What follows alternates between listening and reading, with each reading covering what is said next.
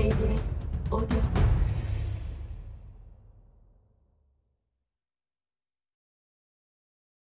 이 장 인공지능, 머신러닝, 딥러닝의 차이는 무엇일까? 글쓴이 손승우, 데이터 과학자이자 소프트웨어 엔지니어, 미국 유씨버클리 컴퓨터과학과에서 학사학위를 받았으며 머신러닝 연구 및 응용 방법에 흥미를 갖게 되었다.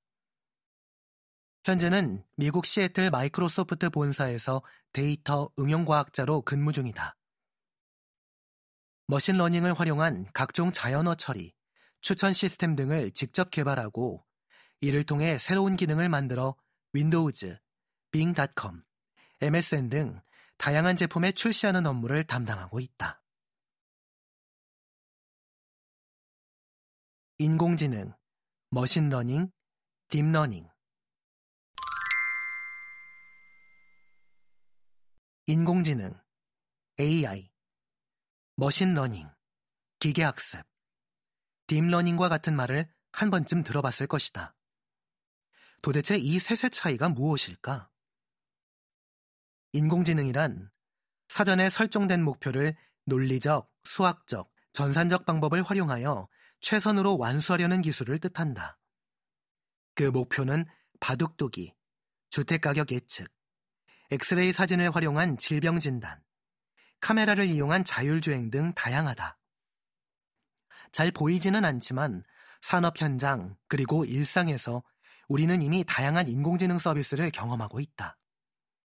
예를 들어 사이버 공격을 미리 감지하는 보안체계, 신용카드 회사의 복제 방지 시스템, 챗봇과 같은 자동화 고객 서비스, 구매율에 최적화된 광고 추천 시스템 등이 있다.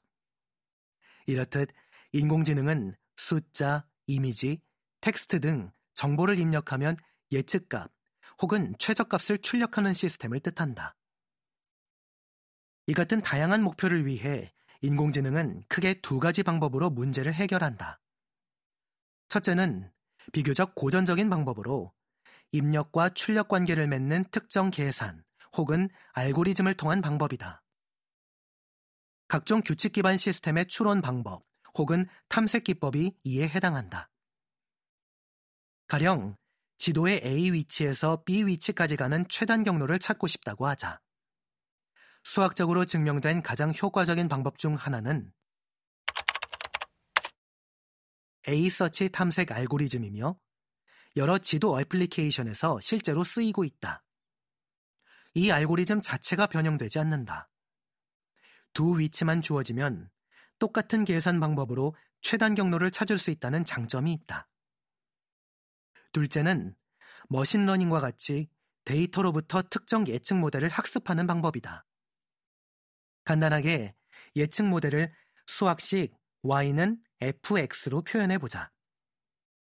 머신러닝이란 입력값 x를 넣었을 때 출력값 y를 예측할 수 있는 특정 함수 f 혹은 모델을 학습하는 것이다.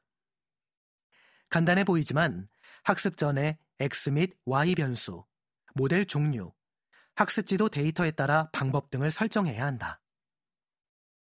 예를 들어 주택가격을 예측하고자 하는데 인근 지역 거주자의 평균 소득과 주택가격 데이터가 존재하는 경우를 살펴보자. 먼저 주택가격과 평균 소득이 상관관계가 있는지 검토해보는 것이 중요하다. 이를 상관분석이라 하는데 주택가격이라는 변수값이 증가하면 평균 소득이라는 변수값이 일정하게 증가하는지 양의 상관관계,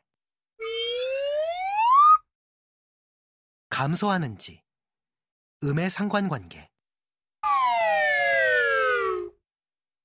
혹은 아무런 관계가 없는지 탐색하는 것을 뜻한다. 만약 두 변수 간에 양의 상관관계가 있다고 가정해보자. 더 나아가 두 변수가 일정하게 증가하는 선 형태의 관계를 이루고 있다는 가정 아래 주택가격을 Y값, 평균소득을 X값, 그리고 학습 모델을 일 차 함수 Y는 에이엑스 플러스 B로 정할 수 있다. 여기서 데이터를 통해 기울기 A값과 절편 B값을 학습할 수 있는데 그 학습 방법 중 하나를 최소 제곱법이라고 한다. 값만 있다면 일 차 함수를 통해 어떤 평균 소득을 입력해도 주택가격을 추론할 수 있으며 이는 학습된 머신러닝 모델이라 부를 수 있다. 머신러닝의 다양한 학습 모델 유형, 지도, 비지도, 강화학습 등과 학습 방법, 각종 최적화 방법은 주제가 너무나도 방대하기에 생략하겠다. 그렇다면 딥러닝이란 무엇일까?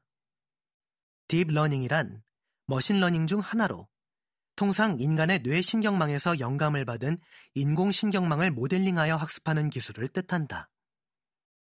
인간의 뇌는 수많은 뉴런, 신경세포로 이루어져 있으며 각 뉴런은 다른 뉴런에서 입력신호를 받아 일정 용량이 넘어서면 다른 뉴런으로 출력값을 내보내는 형태를 지닌다. 이를 모델링하는 일은 쉬운 편이다. 인공 뉴런의 값은 이전 뉴런 값의 가중치를 곱한 뒤 편차를 더해 모두 합한 값으로 계산할 수 있으며 일 차 함수와 같은 개념이다. 이 값을 다음 인공 뉴런에 전달할지 여부를 결정하는 활성화 함수에 통과시키면 된다. 이런 인공 뉴런들이 모여 층을 형성하고 이 층이 여러 쌓인 것을 인공신경망이라 부르는 것이다. X값을 입력하는 단계인 첫 층을 입력층, Y값이 출력되는 단계인 마지막 층을 출력층, 그리고 입력층과 출력층 사이의 모든 층들을 은닉층이라 부른다. 딥러닝을 한다는 것은 결국 특정 인공신경망 구조 안에 있는 인공 뉴런들의 가중치와 편차값들을 학습해내는 일을 뜻한다. 가중치와 편차값들을 안다면 입력층의 입력값, X값을 제시하면 출력층에서 최종 뉴런의 값, Y값을 계산할 수 있다. 더 효과적인 학습을 위해 각 층별 뉴런의 개수와 은닉층의 개수를 정할 수도 있다.